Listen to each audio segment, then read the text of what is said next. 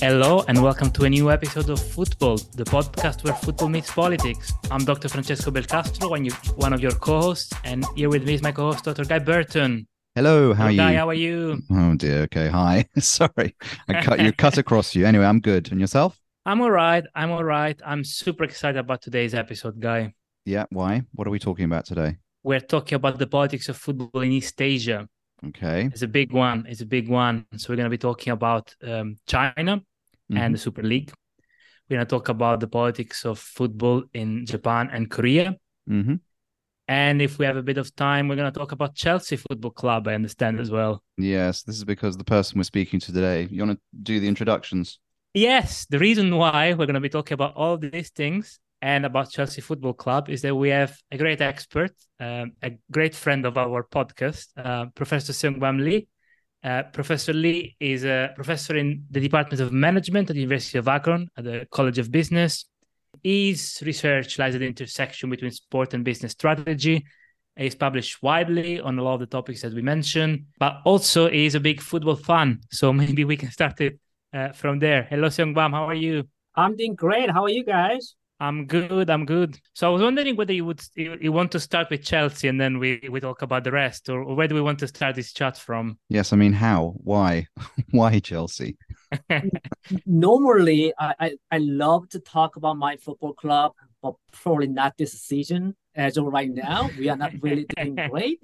So uh, I can certainly talk about you know Chelsea Football Club and my fanship for nonstop 30 minutes for this podcast, but probably uh, not this time. Fair enough. All okay, right. then Well, we'll we'll have to arrange a new episode for for for that. We'll we'll invite a couple of our friends who are, who are Chelsea fans as well. mm, Okay, then maybe we can we can start from another topic. I mean, an obvious one and one on which you have um, a lot of expertise is the issue of the Chinese uh, expansion uh, in, in the game, the sort of push that China had uh, 10, 15 years ago uh, now uh, towards building a, a league that, in the view of many people, resembles a bit what, what Saudi Arabia is doing now.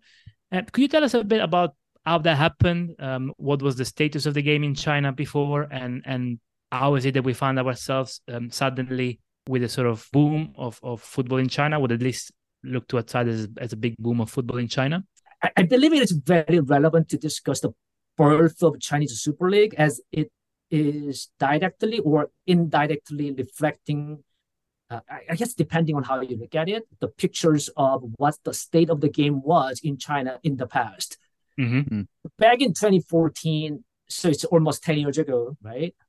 Uh, the the Chinese State Council announced a nationwide plan that promotes the sports industry and overall sports consumption. A- a- And the part of this plan is is transforming of Chinese domestic football league. Prior to Chinese Super League, it's called Jia-A. Uh, that was the highest tier of professional football in China, and that was between 1994 and 2003. So we talk about pre-Chinese Super League that started in 2004. So again, it was 1994 where China created a professional football league. It, it may sound not that interesting, especially when we compare the decades of history of European football leagues. However, from an East Asian football perspective, I, I think it is interesting to mention that even J League, for example, uh, considered the most developed domestic league in, in Asia uh, for some experts, officially kicked off its first season with 10 club in 1993. hmm So in, in China, Football Federation's effort to create the league has been always there. Uh, it's not something that came out of nowhere within the last 10 years or so. So we have to recognize the football history uh, in China, though it is short. One thing you mentioned is that this this this was a decision taken in 2014 by you know the the higher council but two years before that we had uh, sort of the rise of Xi Jinping you know the current Chinese president. And and some people sort of attribute you know his rise his presence uh, to this um, movement to make China a more a greater football power because I believe he had some uh, interest in the game. Would that be correct? Absolutely. I, I think it is no secret at all that President Xi Jinping is a fan of football And, and some of our listeners may remember this very iconic selfie, him mm-hmm. with Sergio Aguero back in 2015 at Etihad Stadium, who at the time played for Manchester City. And I, I still remember there was a newspaper article from BBC newspaper, uh, and its title actually reads that selfie of the year mm-hmm. um, and question marks. Sergio Aguero, the PM, and the Chinese President Xi Jinping. So apparently, uh, Xi Jinping, uh, according to the newspaper article, uh, you know, met a former Manchester City player uh, Sun Jihai. There is absolutely the individual level of interest in the game of football but certainly his personal interest in football provides the strategic opportunities and I guess that is the the Manchester City club, Manchester City Football Club serves as a diplomatic board between China and, and, and England. Mm. And I, I, think what is more important is that his public remarks about China's soccer dream, mm-hmm. uh, so as to be the next global football powerhouse, really had a ripple effect uh, to uh, Chinese corporations, whether they are state controlled corporations or privately owned corporation. And when I said the ripple effect, uh, I think one of the ways to publicly, but yet symbolically and politically demonstrate corporations' support to President Xi is, you know, European football club acquisition.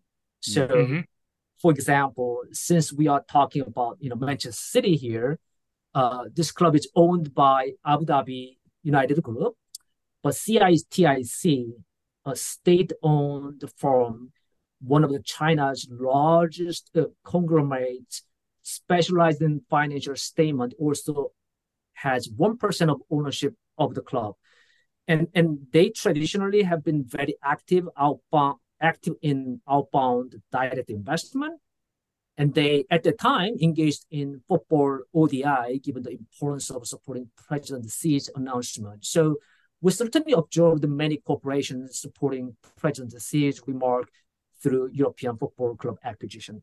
We've had a, at least a couple of uh, people on the show who've talked about, you know, how actually football is a bit of a bad business decision, right? That you don't make a lot of money out of football, and it, so the question then really becomes, I mean, why are these companies deciding to invest in in, in football abroad? Is it solely to demonstrate loyalty to, uh, you know, or demonstrate commitment to to the leadership in China? I mean, are they or do they see it as a real business proposition?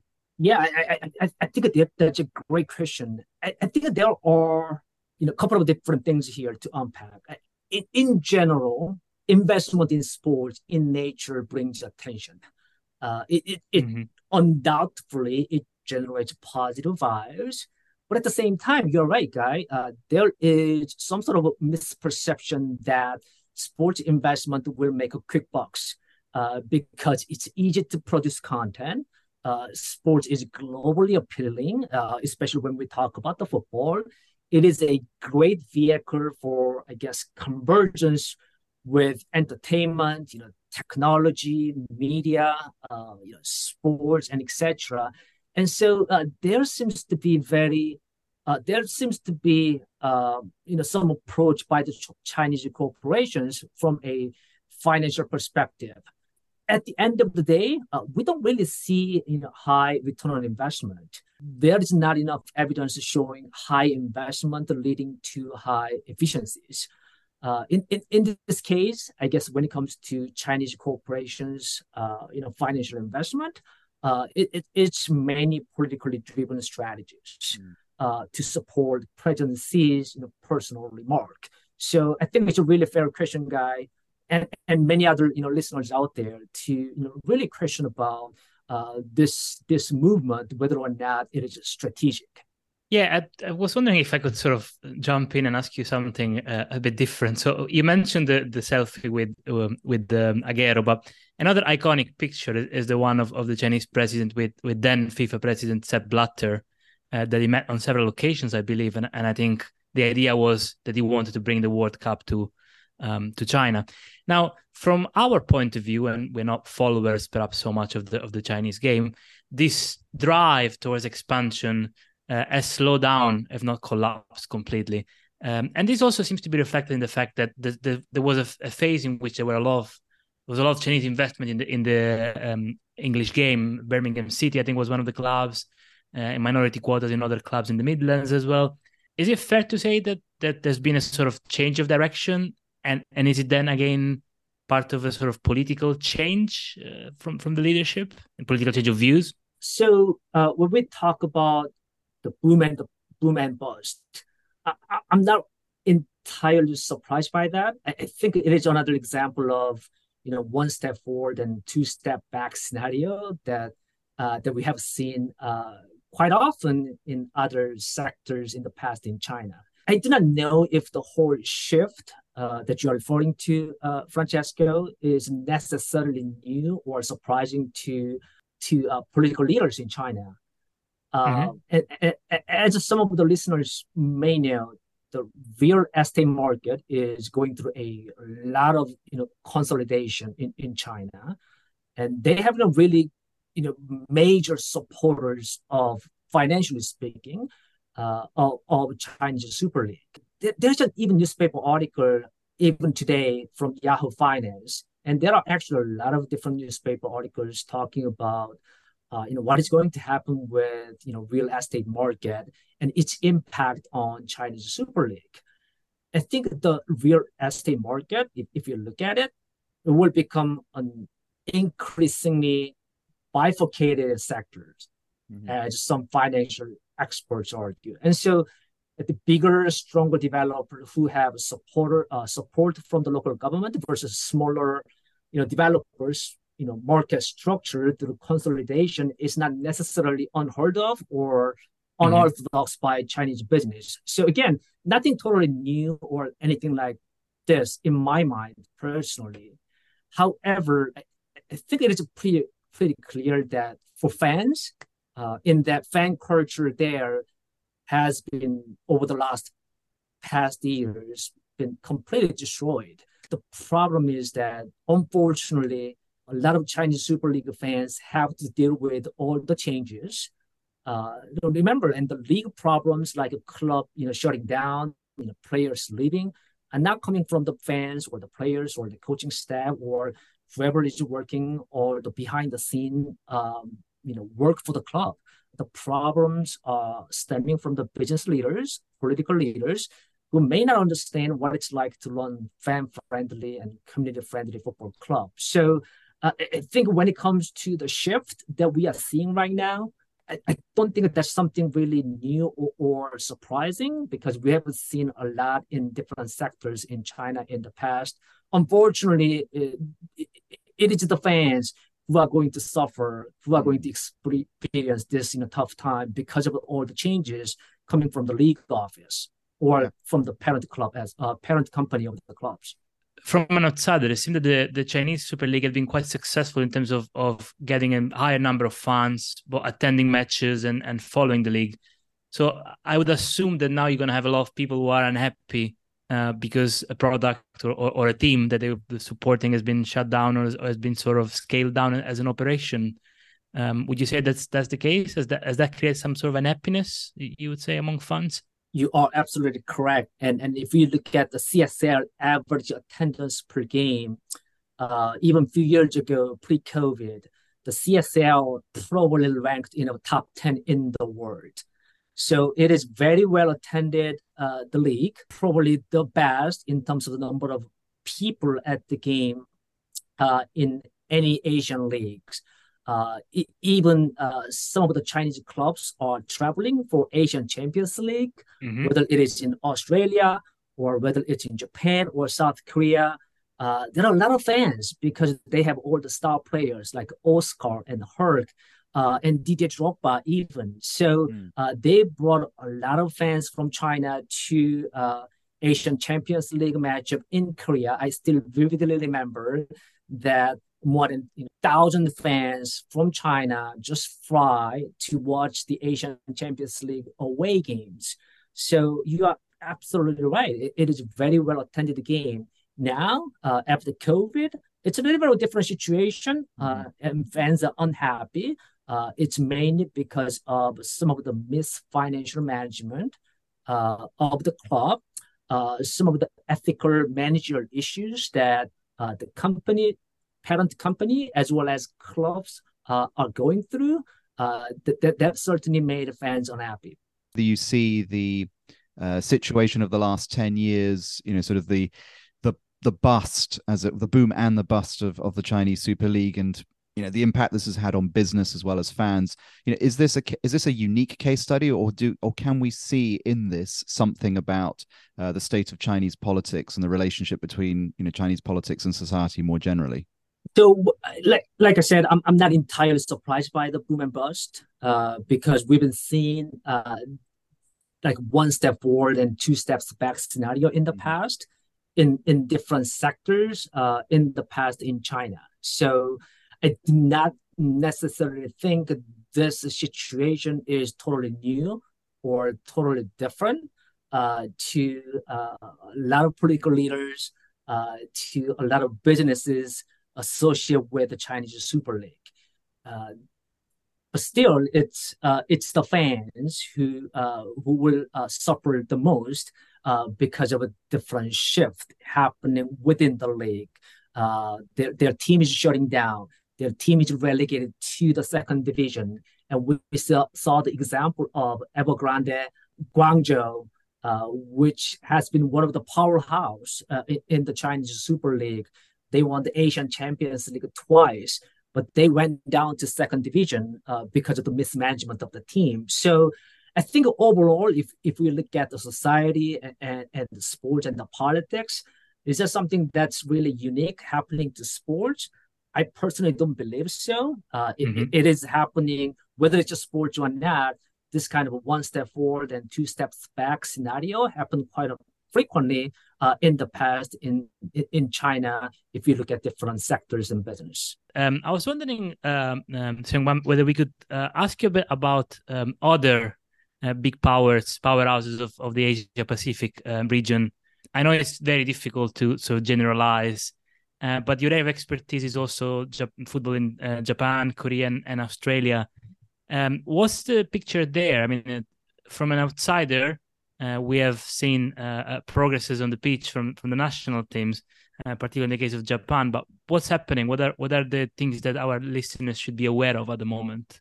Well, this is very interesting question, and at the same time, very loaded questions, which is perfectly fine. I, I love this question. Um, I, I, personally believe it is a very important you know point of discussion as we talk about you know football club ownership um, and and here we focus on APEC region where we see sports are very interconnected with politics and commercialization inevitably in, in past few decades. And so I found this question not only interesting, but also very important uh, you know, to uh, policymakers as well as you know, uh, you know, you know, individuals in, in in academia. I think it is almost impossible for any of us today to really predict, you know, what the future of intersection between football and politics in APEC region. Um, had I predicted 20 years ago that you know Carlos Tevez and Didier Drogba and Hulk and Oscar would try to play for the Asian Champions League, uh, not the UEFA Champions League, uh, you know, the Asian Champions League and representing Chinese, you know, clubs so that they would play games against the clubs in Vietnam and Australia. I think people would call me crazy, right? Um, and, and, certainly I did not expect that 20 years ago, but here we are. We saw Oscar and Hulk play for the Asian Champions League. What what is important is uh, is that we do you know that there will be continuous, you know, football landscape changes, and some might be more profound changes than others. So what I'm saying is that we don't know for sure, but I, I don't know if I can necessarily name the clubs, markets, or political leaders who we need to look out. Uh, and yes, it appears that there was some high level conversation about Russian Football Union joining Asian Football Confederation uh, mm-hmm. so that some of these clubs can play for the Asian Champions League.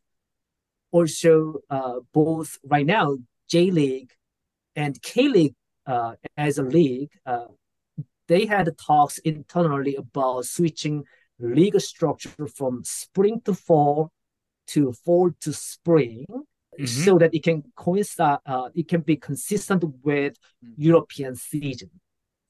Uh, mm-hmm. Since Asian Champions League structure has been changed uh, to September start, like UEFA Champions League, I think this is a perfect time to talk about that.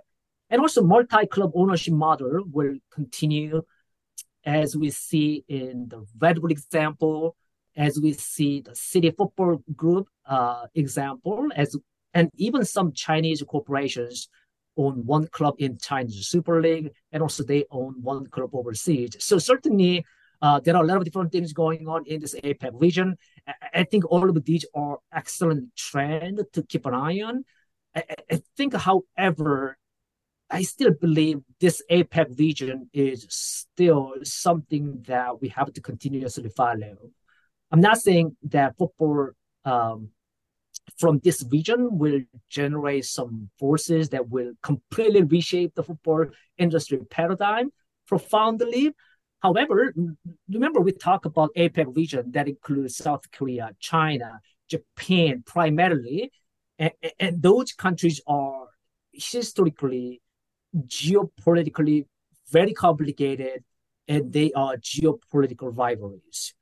Uh, the mm-hmm. term of geopolitics has not been I guess, unfamiliar to many Koreans, uh, whether they follow sports or not, whether uh, we talk about politics, economy. Uh, this is mainly due to Korea's very unique geographic location with the neighboring China, Japan, uh, North Korea, and very close to Russia.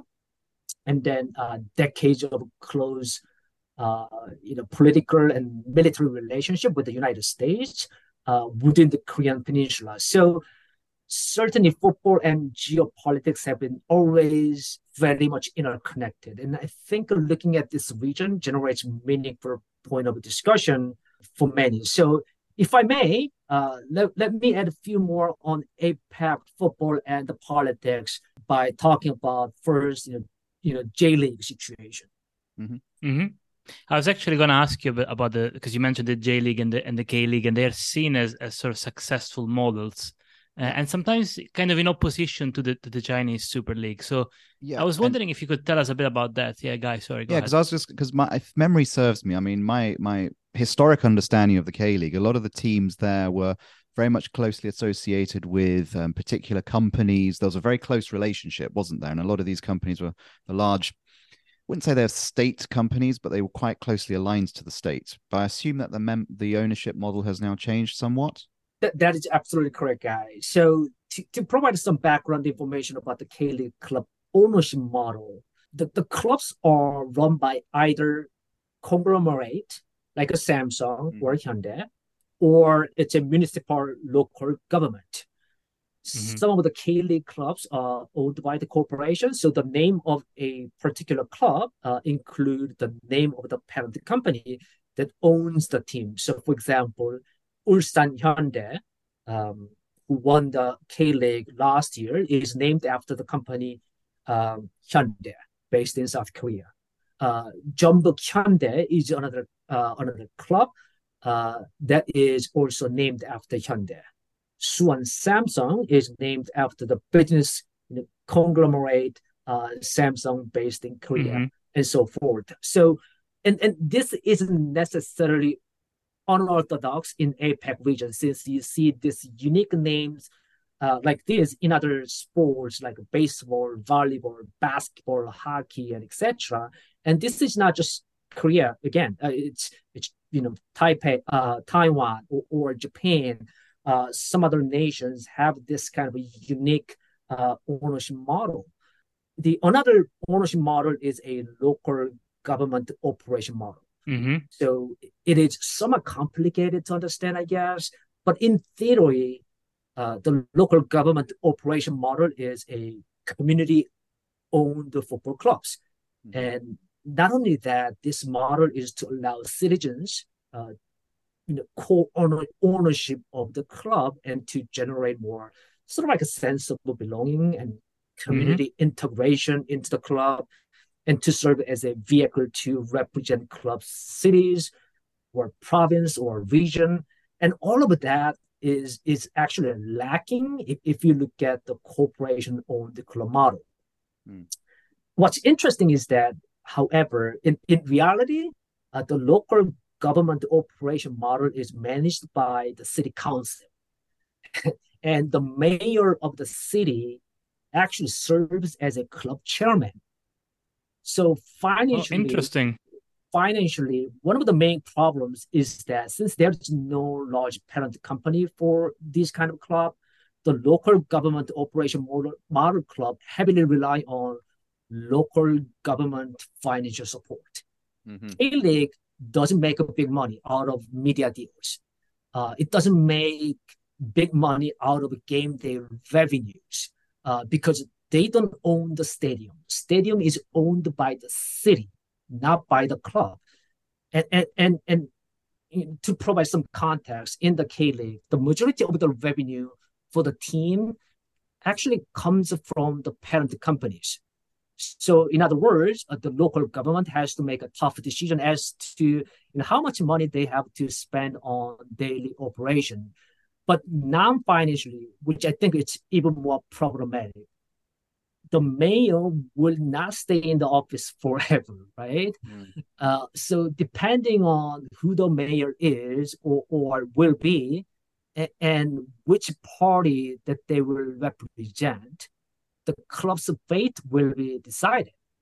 Um, the club may have someone who is very supportive to the club, uh, as a chairman, or mm-hmm. the chairman may be a little bit skeptical about spending local taxpayers' money on the club operation.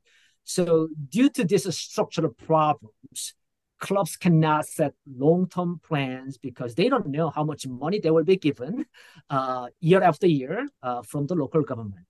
This club therefore cannot secure long-term investment.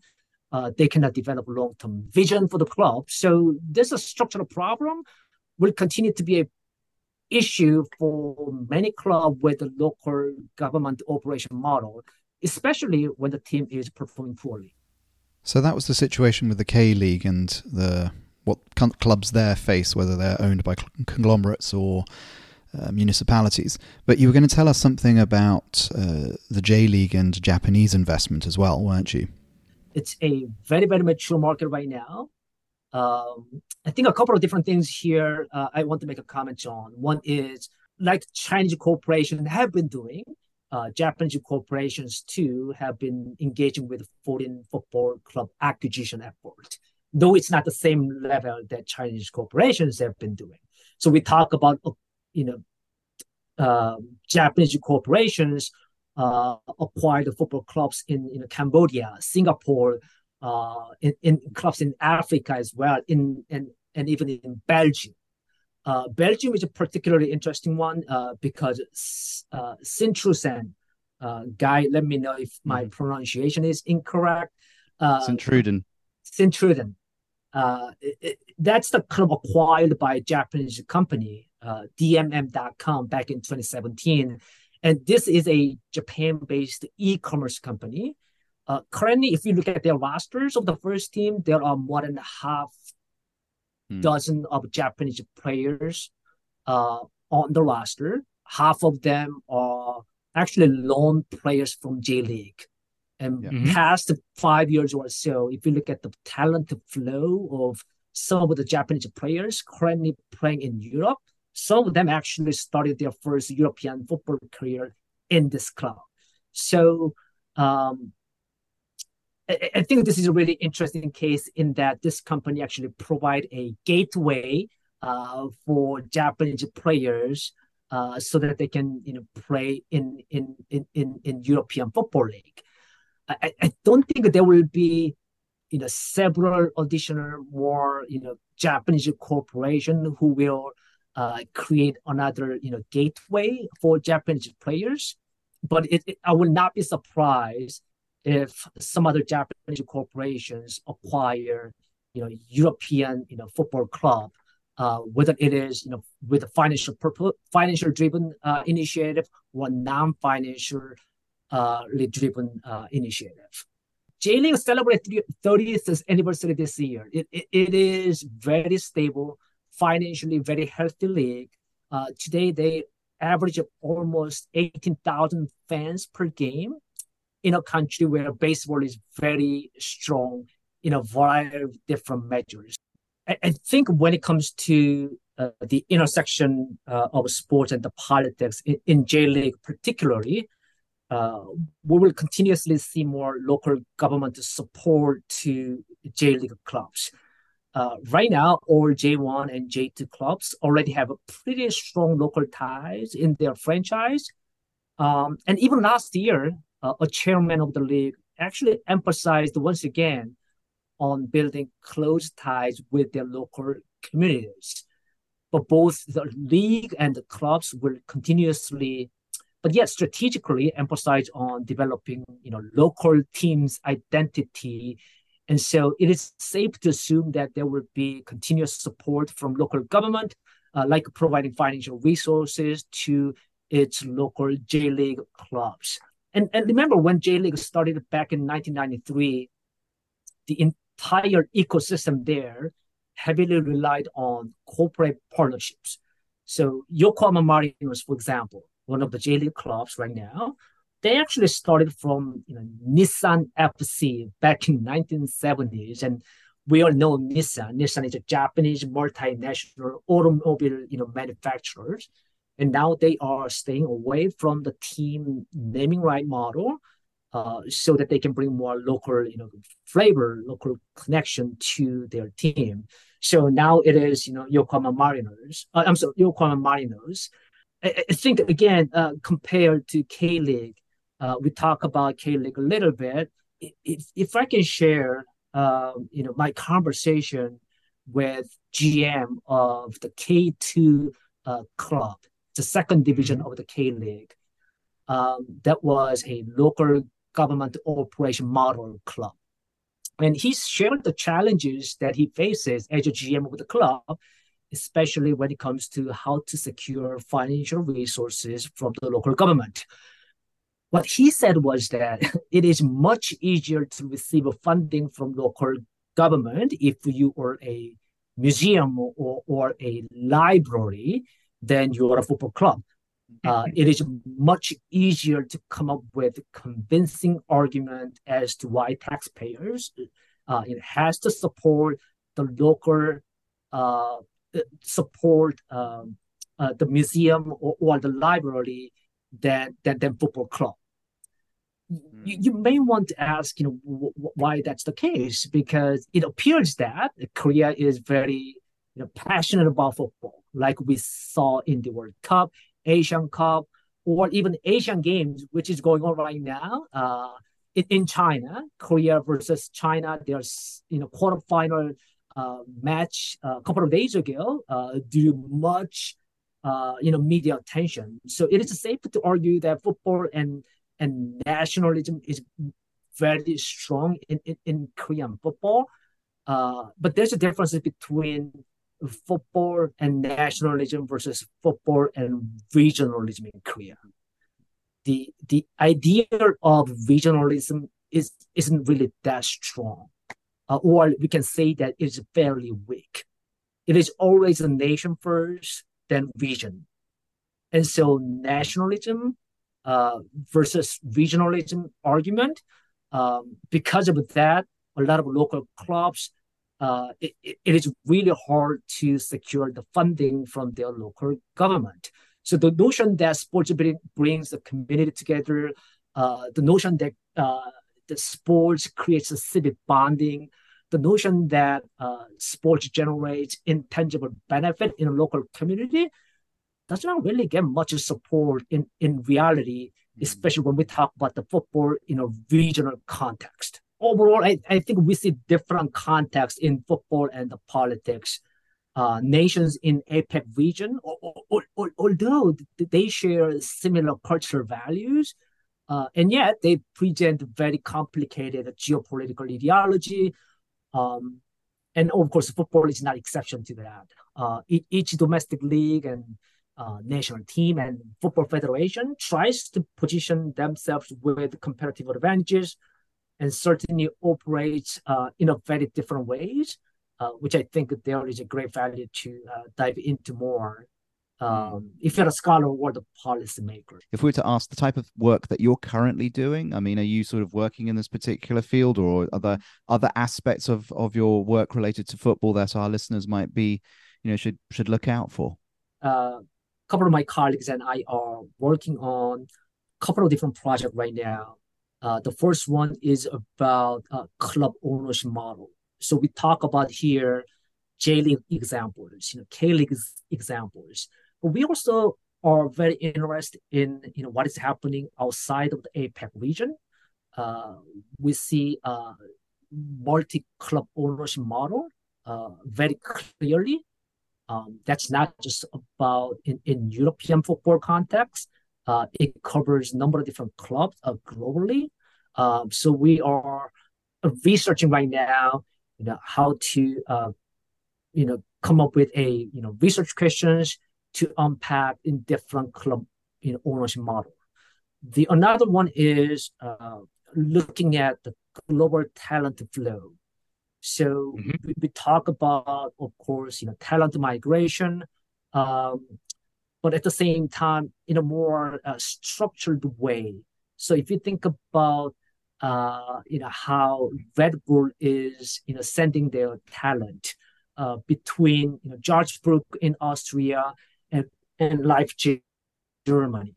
Uh, it's not just about the players. It looks like it involves you know uh, the coaching staff, mm-hmm. Uh, technical directors, and some other workforce working behind the scene. So we are interested in some of those you know global talent flow whether it is from within the Europe or from Europe to Asia or, or reverse, we are interested in that kind of a flow. So a couple of different projects uh, underway right now, which I am very excited about. These are both really, really relevant to what we are interested in. So we'll let you go now. Uh, well, thank you very much, but you have to promise that you're going to come back later on and tell us uh, a bit about these projects in, in the next episode. Do, do we have that promise? more than happy to talk about that project, and I will hopefully uh, talk more about the Chelsea Football Club and how great we are in the English Premier League. Please so please, please call me back. we'll definitely well, do that. Well, thank you very much. We've covered so much ground from China to Korea to, to Japan. It's been really, really uh, uh, invaluable, and it's and we've learned so much. And I'm I'm really grateful. Thank you very much. No, thank uh, you for joining us. Thanks for your invitation, and thank you very much.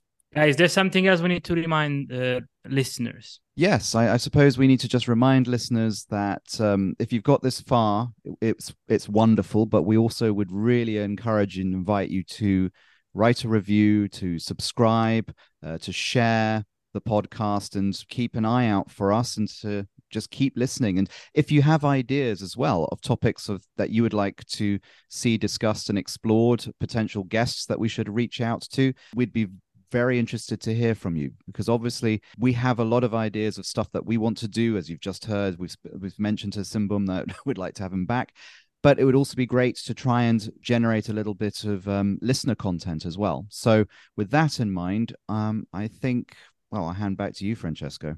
Well, I think we can close the episode. Thank you very much. Thank yeah. you, Seungbum, so much for joining us, and and we'll we'll uh, listen. We'll speak to our listeners next week.